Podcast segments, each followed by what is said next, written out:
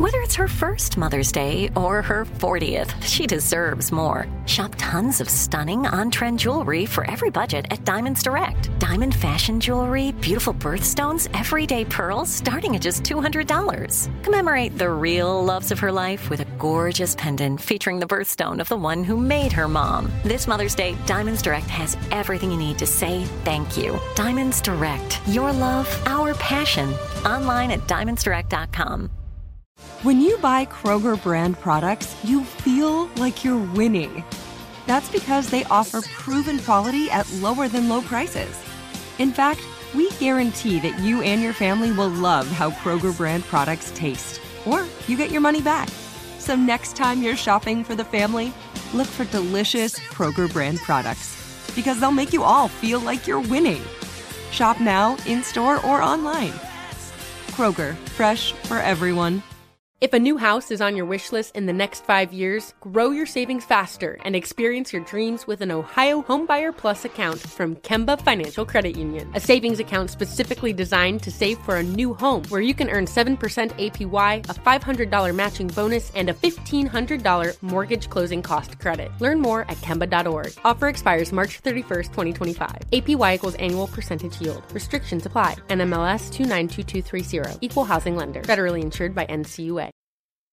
Welcome to Unobscured, a production of iHeartRadio and Aaron Mahnke.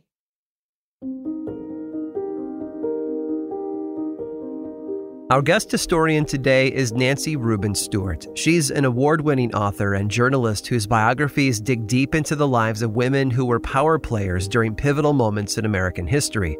Storytelling is her life's work. She's the executive director of the Cape Cod Writers Center in Massachusetts, and she's co president of the Boston chapter of the National Book Association. Researcher Carl Nellis talked with Nancy about her book on Maggie Fox, The Reluctant Spiritualist, which retells Maggie's life in dramatic detail. About halfway through the conversation, a storm rose up around the studio and forced us to make some changes to the recording setup. It made us wonder whether Maggie was 100% pleased with the project, but I think that you'll want to hear Nancy's side of the story anyway.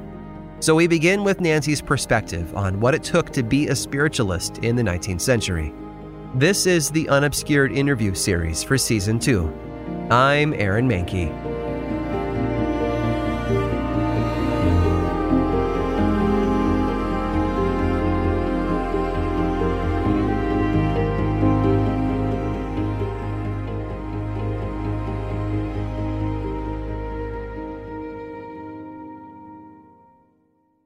To be a spiritualist in the 19th century, uh, I think would take quite a bit of pluck and bravery.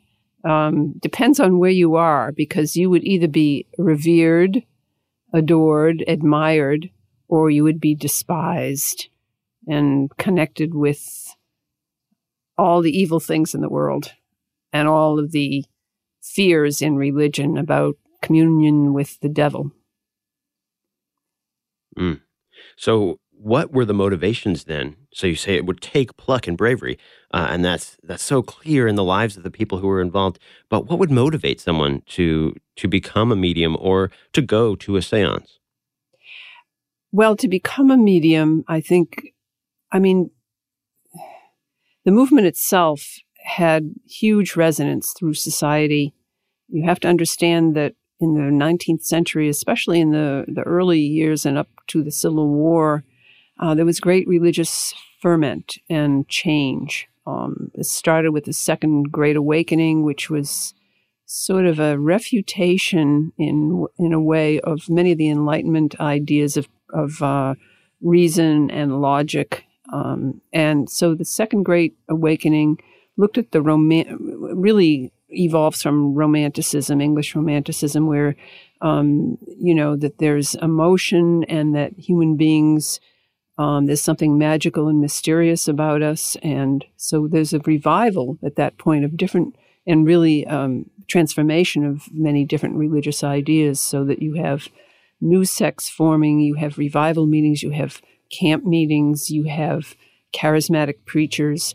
Um, and you have questioning of the old Calvinistic ideas that man was, you know, imbued with original sin and he must suffer. And if he didn't live a certain kind of a life, he would he would burn in hellfire. All of this with the changes that are going on around it in in 19th century American industrialism, uh, cities, urbanization, and so on, um, made people think that you know there were there were other ways to be a good person and other ways to embrace the world, and so brotherhood and abolition and coeducation and all of these themes start to come in.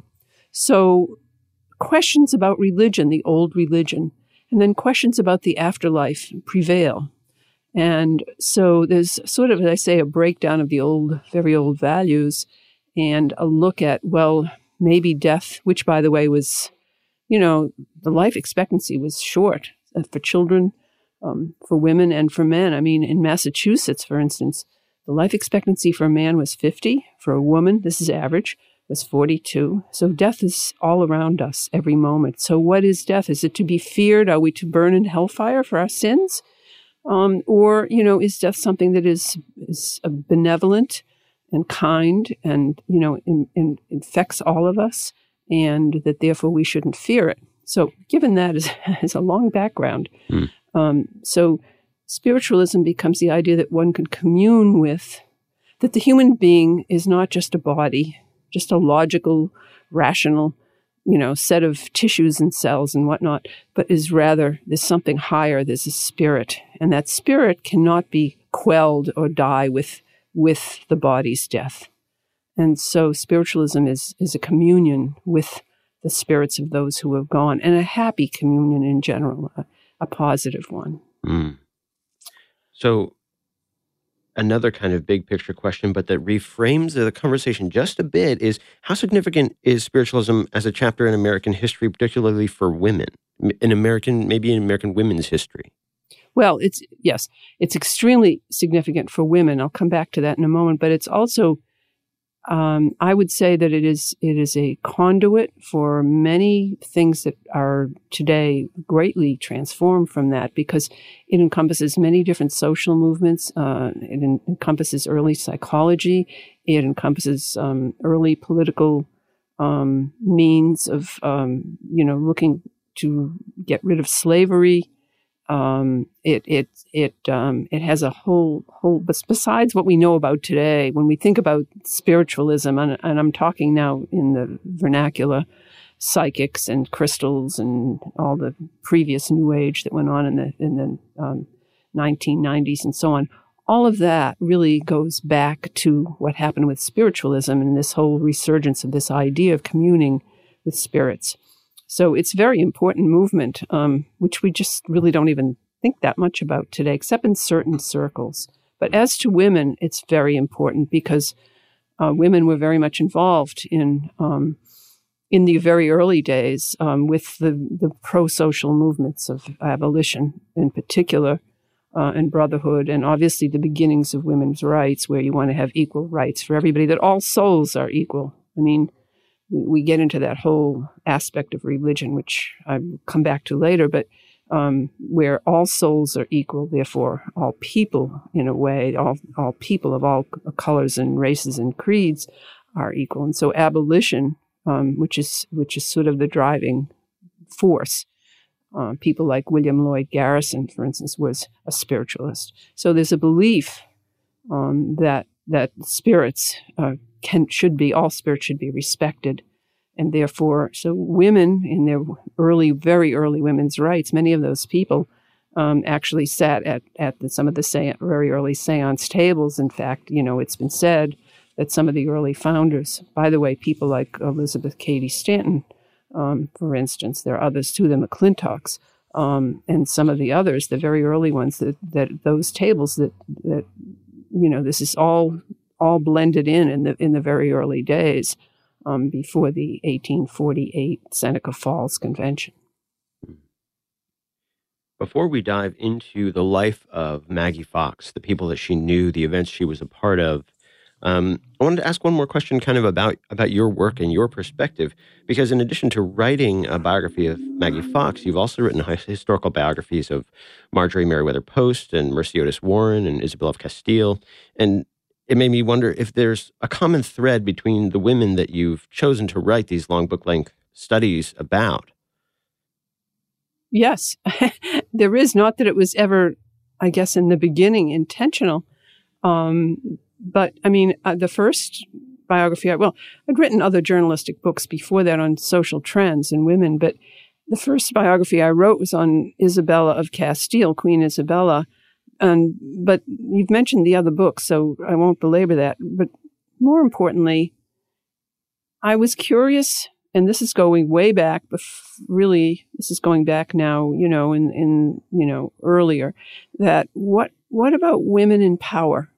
And what happened to w- the women in power much earlier than our time? I mean, right now we're hearing a great deal about this again. Um, but um, and particularly with what's gone on with the Me Too movement. But what happened to women who had power? There were p- women occasionally in history who had power, and what happened to those who didn't have power and why? So my biographies all reflect that. That's the link. Mm-hmm.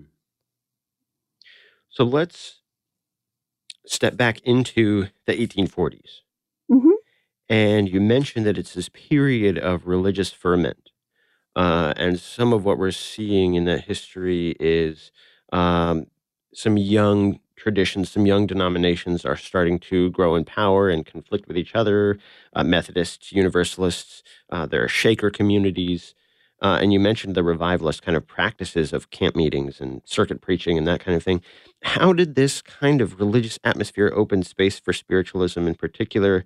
And and w- which traditions in this ferment were the strongest influences on spiritualism's uh, origin? Well, I think it's it's again it's a it's a mix. It was what we'd call the zeitgeist of of the time, the flavor of the time, what was sort of in the air, what was being discussed, because all of this was being discussed and experienced in upstate New York, in particular, uh, which by the way was a, a very prosperous uh, area uh, because the Erie Canal had opened, and so all the uh, produce and um, all the furs and all kinds of other things that were coming from the north could now come down through the canal uh, into the Hudson and down to New York City. So places like Rochester, New York, which is near where the spiritualism, the official start of American spiritualism supposedly begins. Um, and I'll explain that in a minute, supposedly because there's a lot of other threads that feed into that. Um, so, so it's, uh, so Rochester, New York is a very sophisticated, at that point, area. It's a city and it's prospering and it has filled with ideas and people have come in because, again, it's one of the conduits for the early, early, the Erie Canal and it's, it's, um, you know, in its own way, quite sophisticated in terms of ideas. But as it turns out, also, it's, Rochester's in the middle of what was then in Western New York and, um, all of the sort of the, the, the leading new religions, um, the Millerites, who had predicted the end of the world, um, you know, which eventually becomes the Seven Day Adventists. Um, the, the the Shakers had come from England. The Shakers were a branch of the Quakers, but they were called Shakers because they shook during their religious ecstasy um, pronouncements. So the Shakers come from England, but they also are settling in upstate New York, and of course the Mormons um, the Book of Moroni and um, Joseph Smith all start in upstate New York. So this enormous religious ferment. And out of that religious ferment, by the way, also comes a skepticism eventually because there's so much of it. In fact, it's been called Western New York at that time the burnt out area, that people were really burnt out with all of these camp meetings and these different religious um, expressions and meetings and, and so on. And so there's a sort of a quest for a return to the simplicity. And, you know, not that spiritualism is simple, but the idea of it is that, again, we'll come back to the all souls and the um, pushes. Underground Railroad is really important in upstate New York. Um, many, many women in particular are helping, um, but men too are helping uh, slaves escape so they can escape up to Canada and be free.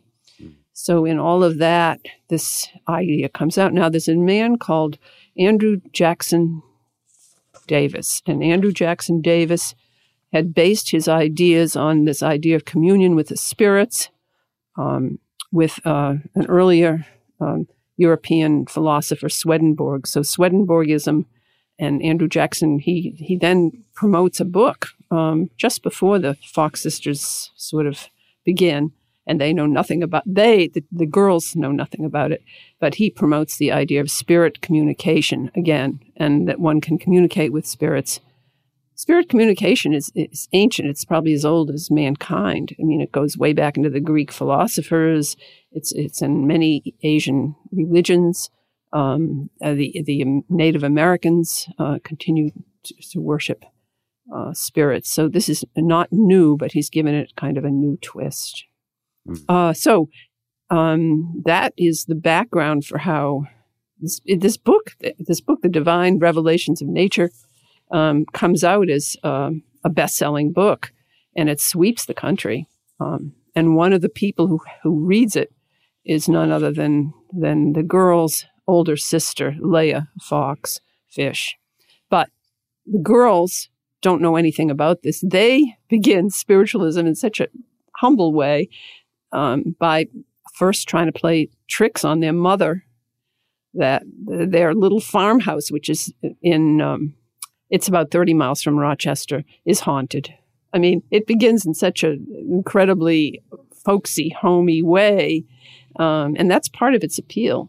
Um, and they, uh, they, Maggie Fox, the, the heroine of my, or the main character of my book is, is 15 and her sister Katie is 12. I mean, they know nothing about the other part. It's just fantastic coincidence that, that really ignites the beginning of spiritualism.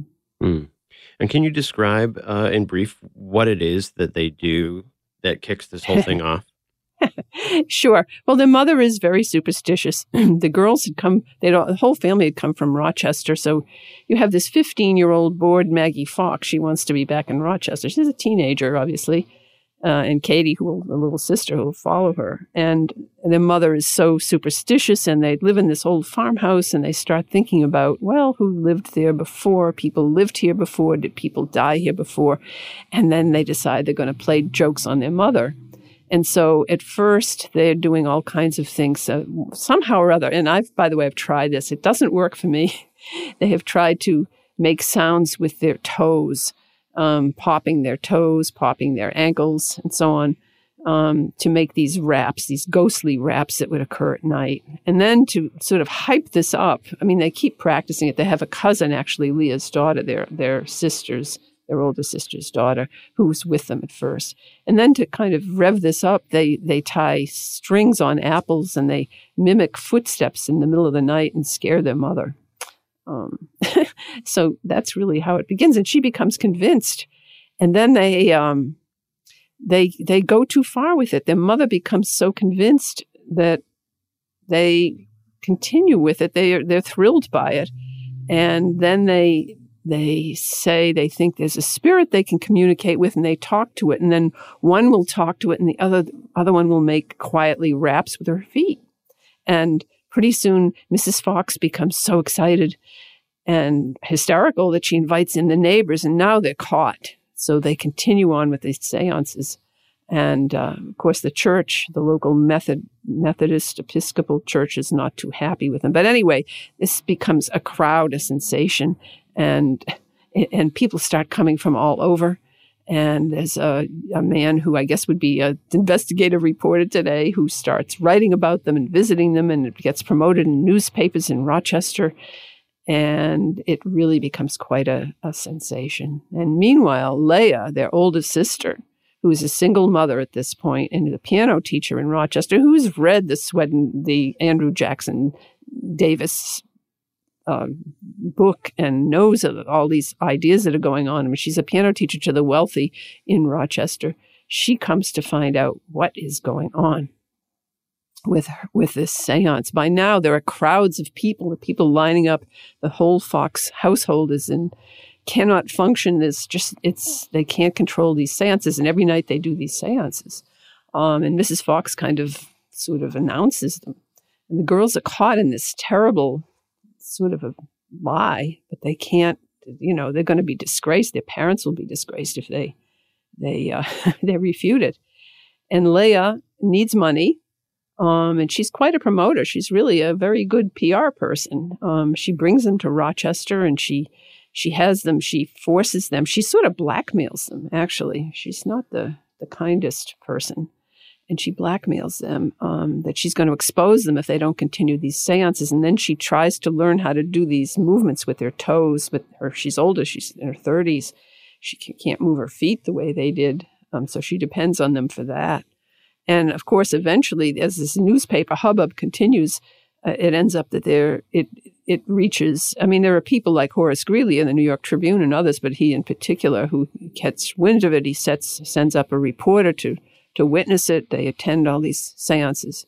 You know, there's a lot of funny stories and strange stories one can make the argument that these girls, through Leah, would know about the, the people whose whose families, uh, loved ones had died, and so they learned a lot of information. And when they sit in a darkened room and hold hands and and sort of do a religious ceremony, you know, blessing everyone with peace and, and contentment, that they're going to reach one of these deceased people. Um, and then suddenly the raps come um, and then either Leah interprets them uh, as to what it's about and relates intimate details about this beloved one's, lost one's life. People are amazed and believe it. Um, but you know, there are many accounts, not just then, but later on, where you really have to wonder whether there's whether they develop a clairvoyance, um, because some of them are inexplicable, and it's threaded throughout the book but there are those other incidents. But anyway, it finally gets to be so big. And meanwhile, the church is, of course, horrified. They think these girls are witches. They are communing with something they shouldn't be, communing with the dead.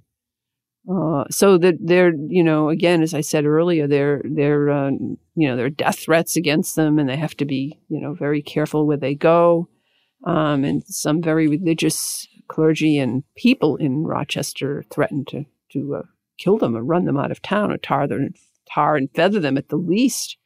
Anyway, they end up in November uh, of 40, 48.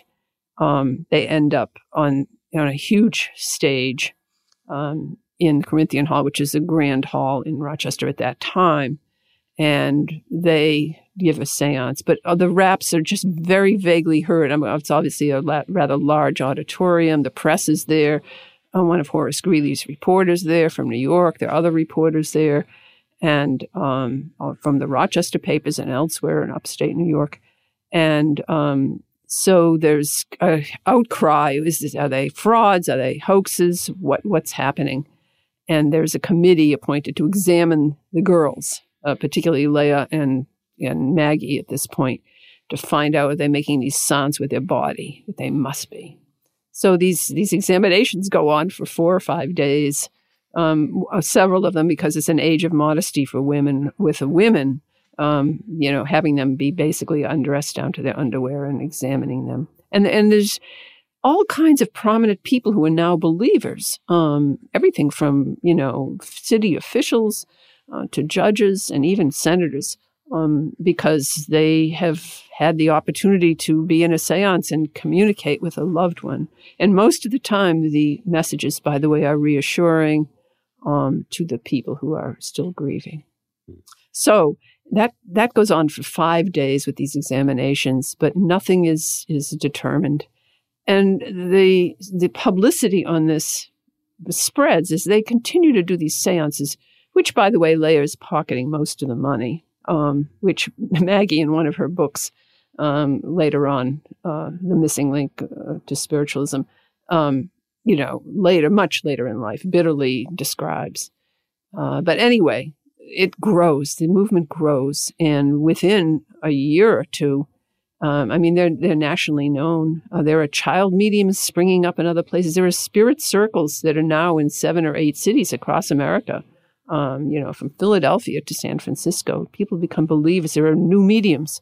I mean, the idea for a medium was you had a, a pretty untainted spirit that you could commune with yourself. You were a, per, a living person who had, you know, you were innocent. You were able and you were able to receive these these perceptions and these messages so there are many, many child mediums, and then, of course, in particular, women mediums, because they were so much more protected from quotes the the real hustle bustle male world in the 19th century. And eventually they get to New York, mm-hmm. where Horace Greeley, again, um, is kind of watching them and promoting them and being kind to them and meeting them. And they're staying in, you know, wonderful hotels. They're Broadway, Broadway uh, doll uh, song written about them. There are dolls that have made replica. You, you know, it was, it was became a rage all over. Um, so now you have these country girls who are been brought up into this this entire venue, uh, this this whole way of thinking about people and learning about them and trying to interpret what what them what the spirits are saying when there are these seances. Uh, it's an incredible movement. Um, by by 1854, there are 15,000 petitions signed signed in a petition um, by some very prominent senators and and judges and so on, and it's brought to Congress because now it's become this outrage. I mean, the religions are all up in the air about the, the standard religions, mm. and but you know, there's a funny discussion that goes on about how to how to do this in Congress, but ultimately it's it's it's tabled for the moment. Um, but it, I just want to mention that because it just shows you the, the enormity, the of the popularity of it, and um, the the fantastic publicity that surrounded this early movement. Mm. And you mentioned that some of that publicity is is positive, and they make friends among uh, the press, like Horace Greeley. At the same time, some of the doubts, right, that started at the very beginning, like you mentioned, continue on. Uh, after that first investigation in 1848, um, there's also an 1851 investigation where they bring in yeah. Buffalo University faculty and oh yeah, and they have a relative, Mrs. Culver, who publishes an account saying that Maggie admitted to her how they made the raps and the fact that they were staged and that kind of thing. Yeah. What effect did the these kind of personal pushbacks or the constant scrutiny have on uh, Maggie Fox, say in particular? well, you know, it's interesting. I mean, she doesn't, she, at least in the beginning, does not love this. She's kind of roped into it. She's kind of caught in it. Uh, you know, she's one of the, she's really more in the beginning, more the one who does it more than Katie, who Katie learns. Katie seems to become quite clairvoyant. Um, but Maggie at times has gone on strike with her sister, Leah, because she resents the fact that Leah is so overbearing and grasping, and she seems to keep all the money to herself. And while they live well and they're, you know, they probably have bodyguards, um, dress well, and they're celebrities, um, she's just not completely pleased with it. You know, I just want to say there are there are distinguished people who all sort of weigh in on this, besides doctors and senators and Congress and so on. There are distinguished writers and thinkers who also weigh in on this. People like Ralph Waldo Emerson, who, while transcendentalism is, is his, his pet philosophy, transcendentalism, meaning that this world is only a shadow, what this physical world is only a shadow of a larger spiritual one. I mean, again, this is part of the whole the whole aura of the time. Uh, but but you know he becomes disgusted and he finally he calls it a rat revelation that the gospel that comes in by raps in the wall uh, and bumps in the table drawer. And James Russell Lowell, the poet, condemns it, and Henry David Thoreau says that he thinks people who believed it were idiots inspired by the crackling of a restless board. Um, and yet there are famous professors like like um, uh, uh, Professor Emeritus of University of Pennsylvania chemist Robert Hare, who becomes a believer. Um, so, but anyway, so Maggie at times um, has rebelled, and this has not worked too well. And she's again caught up in this this whole kind of a whirlwind of publicity and fame and celebrityhood and attention and so on. But she's she and I I'll call her the reluctant spiritualist because she's again she's kind of she's kind of forced into keep keep doing this, and she has she has at least a sensitivity to people, uh, and maybe some clairvoyance. It would seem that way from some of the later reports. Um, in my book, I I really don't judge who I tell the story because I'm a storyteller. but I don't judge whether. I mean, there are clairvoyants. There are people who work for the police department today, and and other things that have happened. That there are occasionally people who, you know, who seem to be able to predict or understand um, something that isn't obvious to the rest of us. So Maggie has become by now she's she's 18 19 and she's Leah wants to spread out the people who do the seances. Katie is already 15 or 16, so she's got Katie in New York to work with her, and they do tours really all over by railroad. But Katie um, and Katie seem, is now a beautiful young woman. Also, they're both very good looking, which certainly helps. Um, have both men and women admire them on the in the seance circle and be close to these celebrities. But Maggie finally goes to the Webb Hotel in Philadelphia, and she's giving she gives seances there. I'm going to stop there because that starts her her whole other story. Right, but, and I want to I Yeah. actually I want to jump to that in just a minute, but there's an episode there's a there's a kind of dramatic episode in Troy, New York, as well for Maggie. Um, right before she gets to Philadelphia. Do you remember the details of that? she is remarkable. Is is all I can say. It's it's it's very strange. Um, but again, there are terrible death threats that are made for them Mm. towards them. And and so so it is with with Maggie, and she just doesn't want to go on. I mean, she's she's kind of a nervous character. Well, you can understand why. hmm she's kind of nervous and she just doesn't want to go on but she's again she's caught up in this forced to go on. It's it's too late to refute it. It's too many now thousands of people and too many things that have happened and so she must continue. Well, then let's jump to Philadelphia and that other part of her life that opens up when she meets Elisha Kane. Yeah elisha Kane uh, was a uh, from an elite philadelphia family his father was a judge um, and his mother you know was you know, from a very well well-to-do Philadelphia family, and they're very distinguished, uh, upstanding citizens. And Elisha Kane is a physician, um, but he's also an explorer. Uh, he has rheumatic fever, so I remember and his father said to him, "Well, your life may be short, but make it really useful."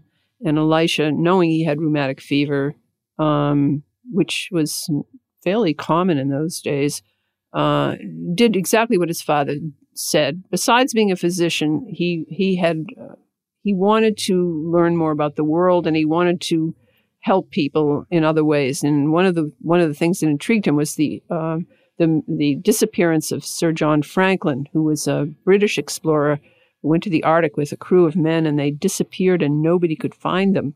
And he was determined that that, that he he could.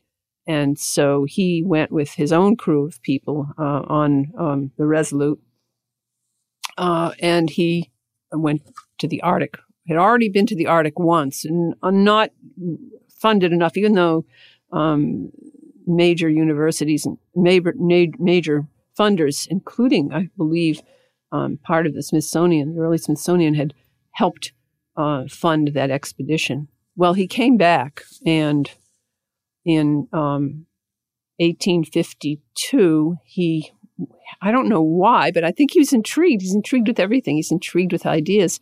He decides he's going to investigate, and he's extremely dubious. Being a physician, he's dubious uh, about the reality of this this seance. So he goes to a seance with Maggie Fox. Both Maggie and Katie were very beautiful young women, so that certainly did help um, in terms of people being popular and amazed. And, you know, this was a time when women didn't speak out in public and were doing that. And so were mediums around the country now for the first time.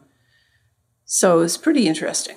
Mm. But anyway, Maggie, it's, so it's 1852. It's Webb's Hotel in Philadelphia. She's there by herself doing seances, and he appears, and he's dubious. But that he comes back again a few more times, and of course they have discussions, and he becomes intrigued, and pretty soon they're in love. And this is not uh, going to go too well with Leah because Leah wants to keep Maggie as sort of a cash cow. Um, she certainly doesn't want her getting involved with somebody like him. And he uh, he's, as I say, from this this really elite family. His father's a district judge. Um, his mother is an important society matron in um, Philadelphia. They're a distinguished couple, um, and they have a very um, politically prominent family in Philadelphia. Nevertheless, he continues to court her, and when Maggie goes back to New York, there's all kinds of scenes. There are many different episodes that happen, um, and they she does have to go to Washington D.C., um, where again she's you know doing seances for very, prominent people and senators and so on, and he wants to marry her, and there are bitter fights with um, with Leah, and this is going to really I mean, and moreover, he wants to make her into his wife. Well, she's not going to be a medium, which was considered at that time. Again, there's a great deal of skepticism. You know, who are these people? I mean, they're they they're like actors. They're fraudists. They're actors and actresses weren't considered among the highest level, no matter how gifted in, in uh, the middle of um, 19th century America. And this great disdain and contempt for these people, and they're they're roguish. Um, so this is not going to happen. But he has an idea that he's going to turn Maggie into quotes a lady, and um, he'll do so by sending her. He'll educate her. she, of course, had not had much education from the time she was about fifteen. Uh, once they started to become popular, so um, he she agrees to marry him, and there's an enormous breach with Leah and even with Katie, because Katie is now sort of the, the main um, spiritualist along with Leah. Um, but Maggie is, you know, Maggie is in, madly in love with him and he with her. So he has to, he is about to take yet another expedition to the Arctic. And um, before he does, he he sets Maggie up in a school. Actually, it's in it's in a place called Crookville, Pennsylvania, which always amuses me. but uh, it's, uh, it's with a woman who has is a teacher, and it's all actually a, almost a, I think it's a private situation, and she lives there, and the woman sort of makes sure she isn't doing anything improper, and she's keeping her, you know, making her study all the time. This is not good for Maggie, and she's out in the country. She's bored out of her just bored to tears. And um, she returns a few times to New York City.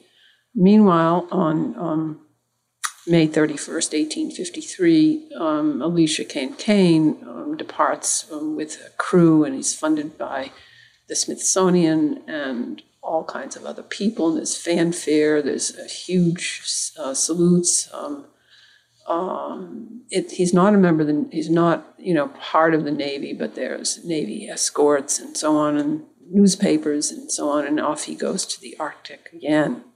And uh, Maggie is stuck with this woman, Mrs. Turner in Pro- Crookville, and runs, keep coming back to New York. And he is gone for, um, he's, he's actually gone for over two years, and she waits for him, not happily. She um, actually sends letters to Greenland several times. A few times, there's a couple of uncanny things where she senses he's in danger, even though she isn't hearing from him. And indeed, he is. Actually, the the uh, the, ship gets frozen in the ice, which is disastrous for the crew. Um, through all kinds of heroics, he uh, walks hundreds of miles in this freezing cold and learns how to reach other people, and some of the some of the crew now begin to work and live with the Native Americans, the Eskimos up there. Um, some of the stories are pretty grim.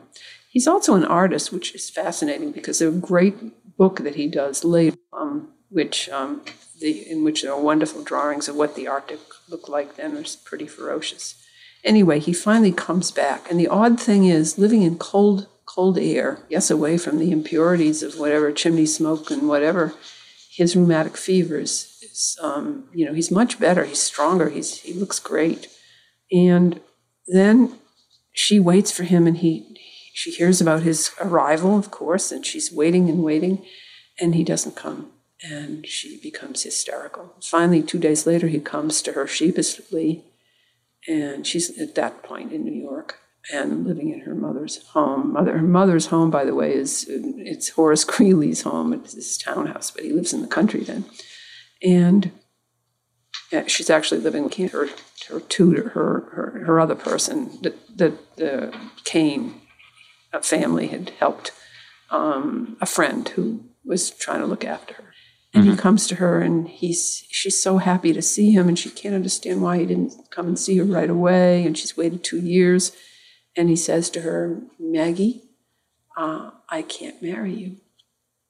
And, you know, she's given up spiritualism. She's alienated most of her family. She has no income.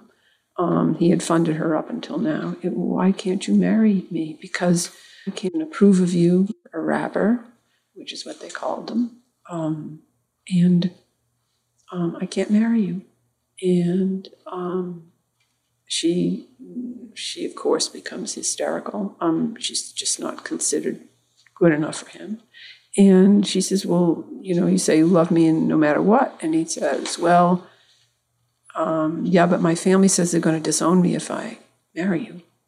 So there are months and months of all kinds of um, attempts to get back together again and so on and break off. And meanwhile, Leah, of course, and Katie, I mean, there's a lot of tension with the Fox family and even Mrs. Fox because this is something they'd signed on and spent now quite a few years invested in and were known for that. Finally, finally, mm. um, in late, um, in he's he's going to now. He's he's back from the Arctic. He's He's a hero. He's a hero. He is. He's writing a book about this last trip. He did not, by the way, find Sir John Franklin and his crew. That is somewhat later that, that is found. They find the remains of those people, but that's another story. Excuse me. So um, finally, uh, he's supposed to go to England to be honored by the Royal Society and to have a reception all Whitehall and all kinds of other dignitaries because it's fantastic that he did this and his health is failing, but um, he's going to go anyway. And a few nights before he leaves, he suggests to her that they get married. But he can't marry her in a church because his family disapproves, and they will find out. They're in Philadelphia, but they, they communication and newspapers and everything very quick between Philadelphia Railroad, very quick between Philadelphia and New York. And so finally, before Mrs. Fox and Katie and an unidentified friend they exchange vows in what would be called a Quaker ceremony. Now, if you know about the Quakers, they often, this becomes a legitimate marriage. However, there's, in this case, there are no civil certificates or registrations. This is just quotes the marriage. Um, and she is thrilled. And several days later, he, he leaves um, uh, for Liverpool, England. Uh, and he arrives there on October 22nd, 1856. Um, and he, his plan is now that he's married her, he's going to support Maggie with the proceeds from his book. His first book was popular, but this one, Arctic Expl- Explorations, is going to be even more popular. He's going to be able to support Maggie uh, on that money and not worry about his family disinheriting him. And there's, you know, a way that they have secretly they have an intermediary who can you know get her letters to him in England and so on because his family is still watching very carefully. Mm.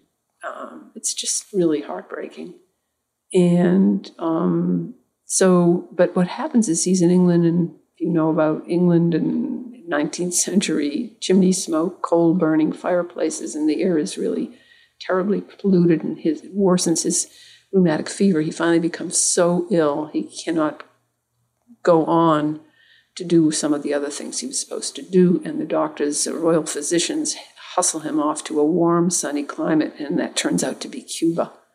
Mm. And there are a couple of communications where he writes to her, or she she doesn't get most of his, and he doesn't get any, really, almost any of her letters because the family's always interfering.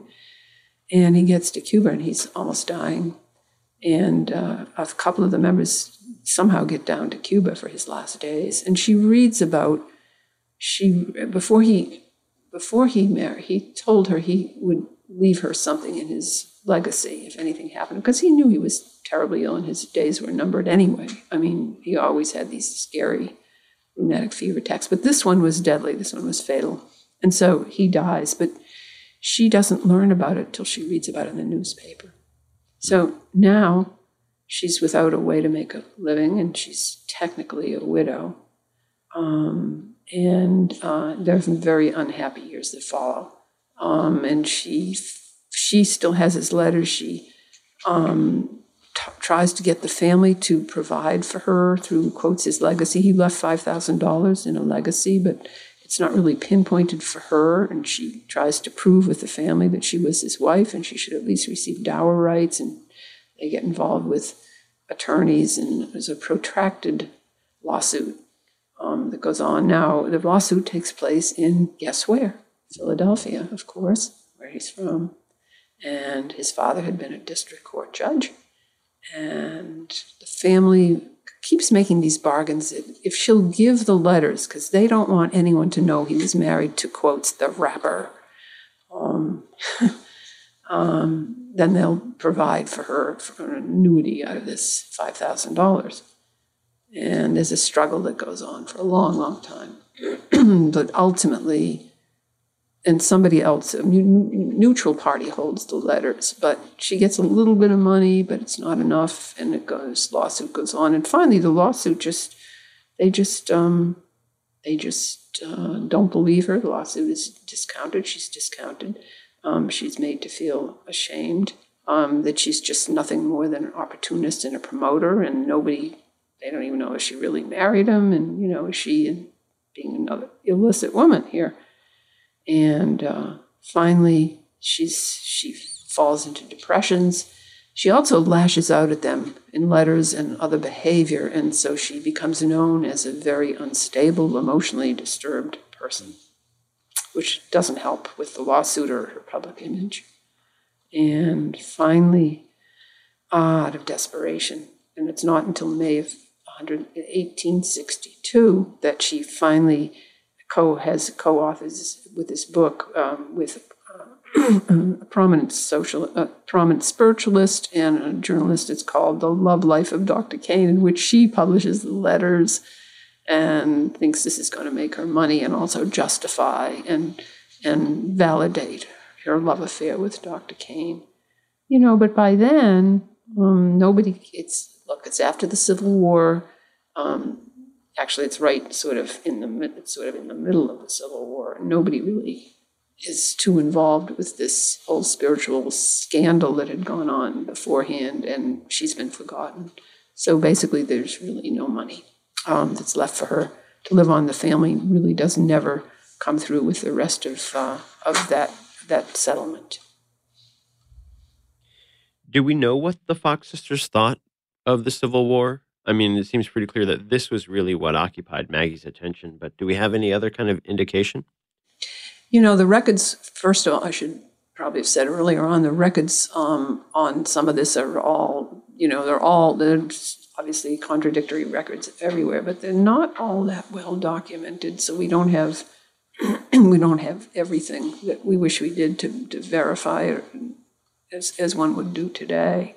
Mm-hmm. Um, I don't I would assume, given their long history with abolition earlier on in their lives, they would, um, you know, be in favor of the the uh, freeing of the slaves. Um, but I can't tell you that in any definite way. But I do know that the Civil War revived still more interest in spiritualism because unfortunately there was so many deaths from it that people again sought to communicate with their lost loved ones. Mm. You write so beautifully about Maggie's real sense of suffering and loss. And she also starts to drink more and more and more at this time. Can you talk about um, alcoholism for Maggie and for Kate? Yeah, let me just say that let's just back up for a minute and let's just say, uh, first of all, her father had been an alcoholic, and at one point the her parents had separated until he reformed. So there's alcohol in his family, and as we know today, there happens to be a hereditary tendency for this, but that wasn't known then. Um, also, by the 1830s, uh, along with all of this reform that was going on, there was the beginnings of a real big time temperance movement.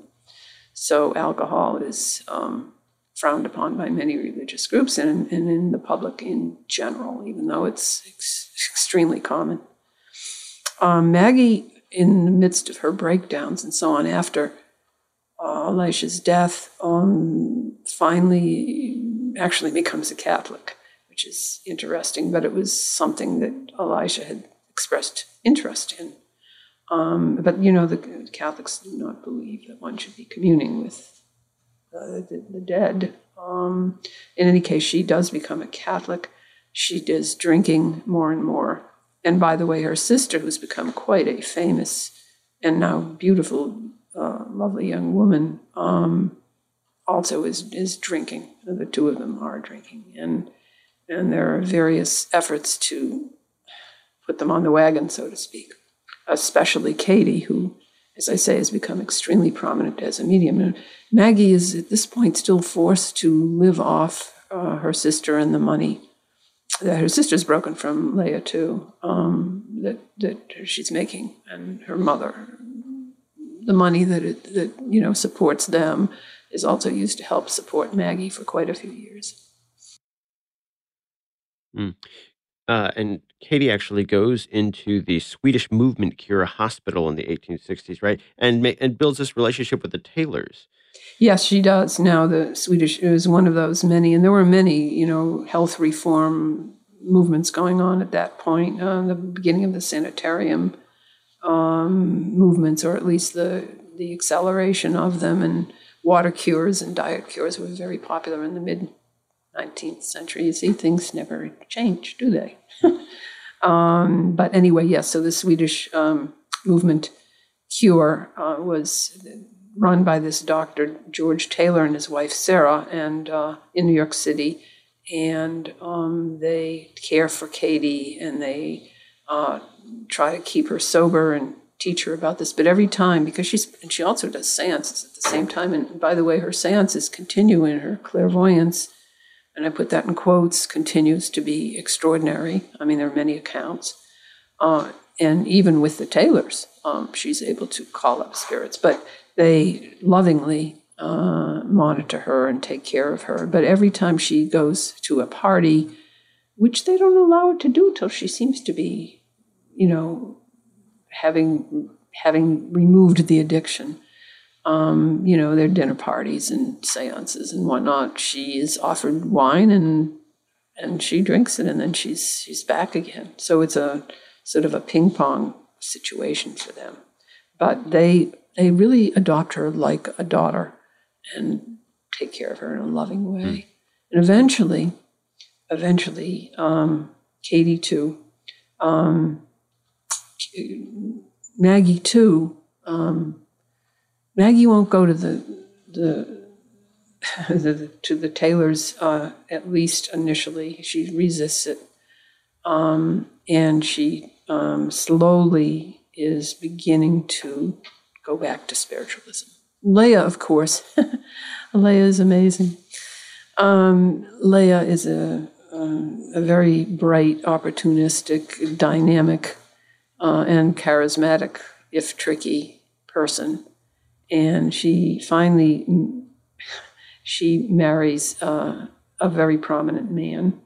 Um, you know, this is a later in life thing. Uh, his last name is Underhill, and uh, he's wealthy, and uh, he is really tried to help Katie and Maggie. He supports them. He sets them up in an apartment by themselves in uh, West 44th Street, then considered a pretty nice area uh, in, in Manhattan, and he, t- he is, is funding uh, both Katie's rehab and Maggie's support for quite a long time, even though there's, you know, just really ugly feelings and a rift between uh, Leah and her younger sisters.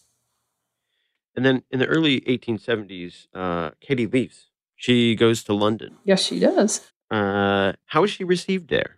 She's wildly received because, of course, spiritualism has long since crossed the channel. Ever, actually, since the 1850s, it's become a sensation. There are spirit circles there. Uh, there are, by the way, uh, scientists looking into all of this, trying to figure it out. Um, and she's very well received and um, very popular. And um, she too uh, marries. She marries a man named Henry Jencken, who um, was well-to-do, um, and they seem to have a happy marriage. Um, uh, there are all kinds of things. She has two children. The first one, Ferdinand, the baby, they say is psychic. I mean, they have all these stories about him being able to predict things and quite a bit. And then she has a second child, who's named Henry Jr. Um, and she's still drinking, I think. Um, again, some of this is a little fuzzy in terms of the records. She's still drinking, but it's not terrible, and they seem to be happy. And then suddenly he dies. And then she discovers that uh, his legacy, his, his money, that he's originally from Germany, I mean, uh, it, has to go back there. She's not going to get any money for it. Um, and she comes to the United States and back to New York with her two children. Maggie, meanwhile, is become a spiritualist again because it's the only way she can make a living, and she is good at it. She's um, become quite popular, and she is um, moving along um, with that. How does Maggie go from re entering spiritualism eh, to the point in 1888 where she publishes uh, through another writer, she works with another writer to publish this confession saying that her seances are a fraud?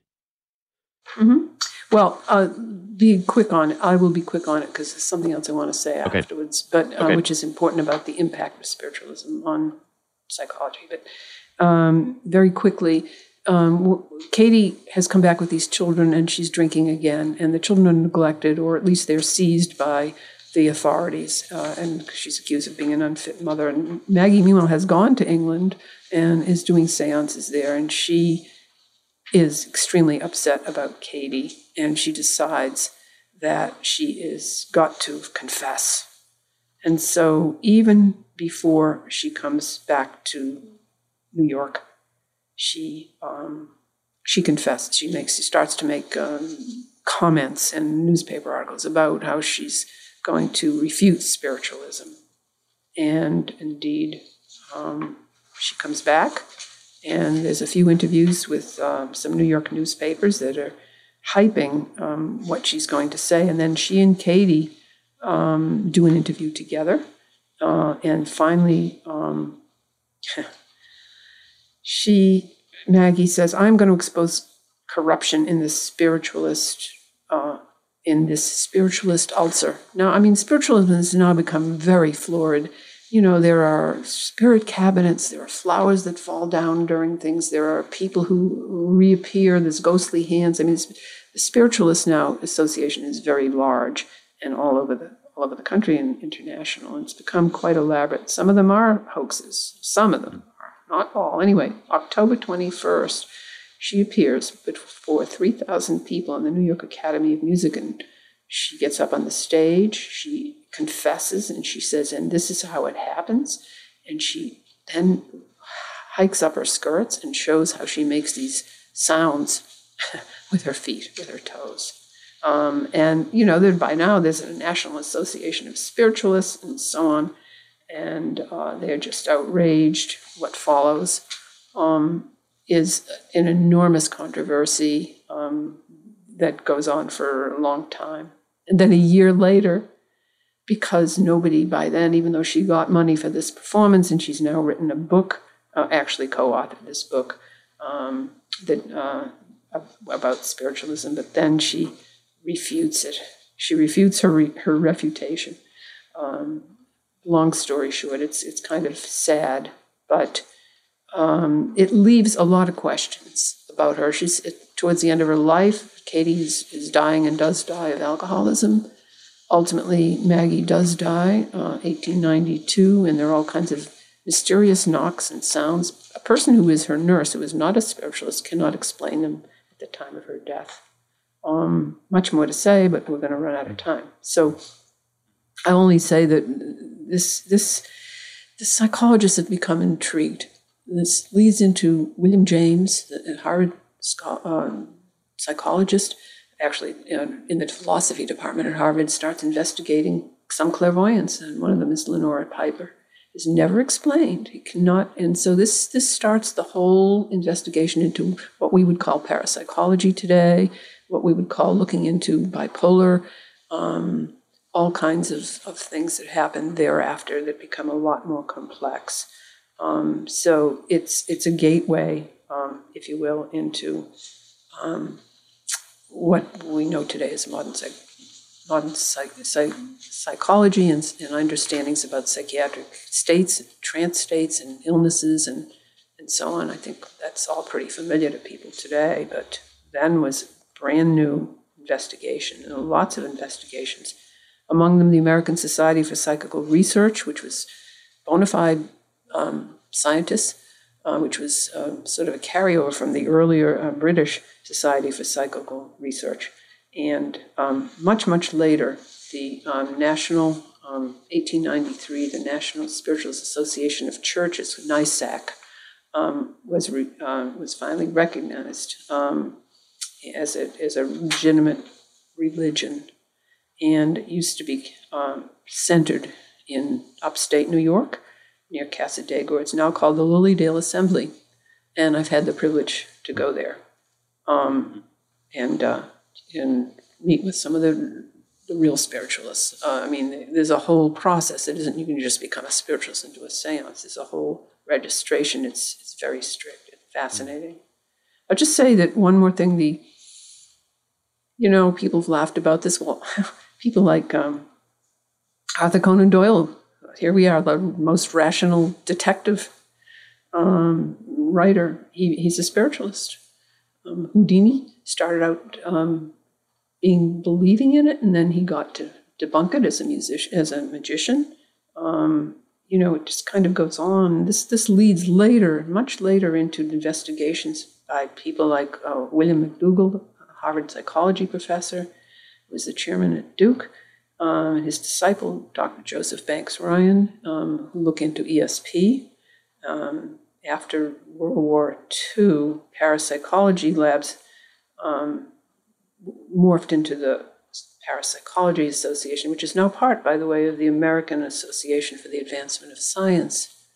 So that's just kind of a quick study, mm. um, or quick um, uh, run through on some of the impacts of of this spiritualism that started with these two girls and a little, these two little girls, teenage girls, in a little farmhouse in Hydesville, New York in 1848.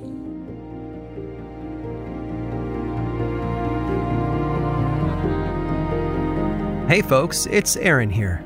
I hope today's interview helped you deepen your understanding of everything involved in the world of spiritualism. But we're not done yet. We have more interviews to share with you, so stick around after this brief sponsor break to hear a preview of next week's interview.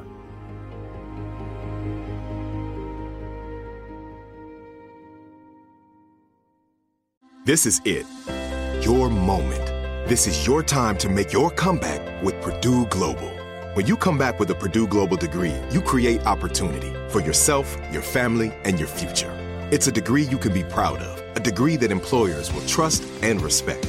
Purdue Global offers working adults like you over 175 flexible degree programs to meet your specific career goals. These include associate, bachelor's, master's, and doctoral degrees and certificates. Purdue Global degree programs range from nursing to business to communication and more. Whatever your interest, we have the degree that will move you forward. You have the knowledge, you have the experience. Now it's time to get credit for the work you've done and earn the recognition you deserve with Purdue Global, Purdue's online university for working adults. You know you're worth it. We do too. So don't wait another second to get the degree that will take your career to the next level. Start your comeback today at purdueglobal.edu. If a new house is on your wish list in the next five years, grow your savings faster and experience your dreams with an Ohio Homebuyer Plus account from Kemba Financial Credit Union. A savings account specifically designed to save for a new home where you can earn 7% APY, a $500 matching bonus, and a $1,500 mortgage closing cost credit. Learn more at Kemba.org. Offer expires March 31st, 2025. APY equals annual percentage yield. Restrictions apply. NMLS 292230. Equal housing lender. Federally insured by NCUA. It is Ryan here, and I have a question for you. What do you do when you win? Like, are you a fist pumper? A woohooer, a hand clapper, a high fiver. I kind of like the high five, but if you want to hone in on those winning moves, check out Chumba Casino. At ChumbaCasino.com, choose from hundreds of social casino style games for your chance to redeem serious cash prizes. There are new game releases weekly, plus free daily bonuses. So don't wait. Start having the most fun ever at ChumbaCasino.com. No purchase necessary. VGW. Void were prohibited by law. See terms and conditions. 18 plus. Next time on Unobscured. The kind of spiritualism that a woman like Victoria Woodhull would practice as she traveled around the country was a much more basic kind of, almost like a advice columnist that you might have in a newspaper today. She would set up in a hotel and she didn't have seances per se. She had one-on-one encounters with people who would come in with maybe physical maladies or problems in their marriage problems with their children, financial problems, you know, just the basic things that a person would go to a priest or a, a therapist or a politician if they so dared and describe their situation and ask for help. These people knew Victoria wasn't equipped to provide them with actual help, but in many cases it was enough for just to have someone to listen to what they had to say. And that in itself was empowering both for them and for her. For spiritualists, that kind of conversation, you can imagine after a few years, the experience they would build, you know, and the, the kind of advice that they could then offer and how it became very social and very political because they knew so many people were suffering from the same problem.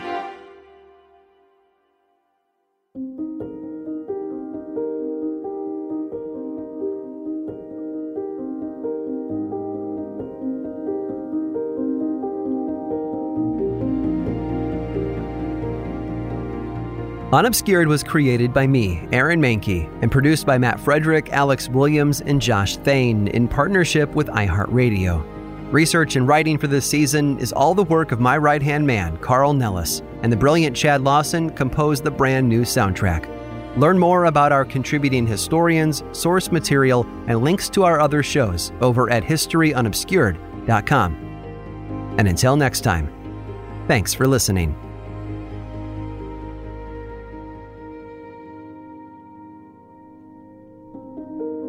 Unobscured is a production of iHeartRadio and Aaron Mahnke. For more podcasts from iHeartRadio, visit the iHeartRadio app, Apple Podcasts, or wherever you listen to your favorite shows.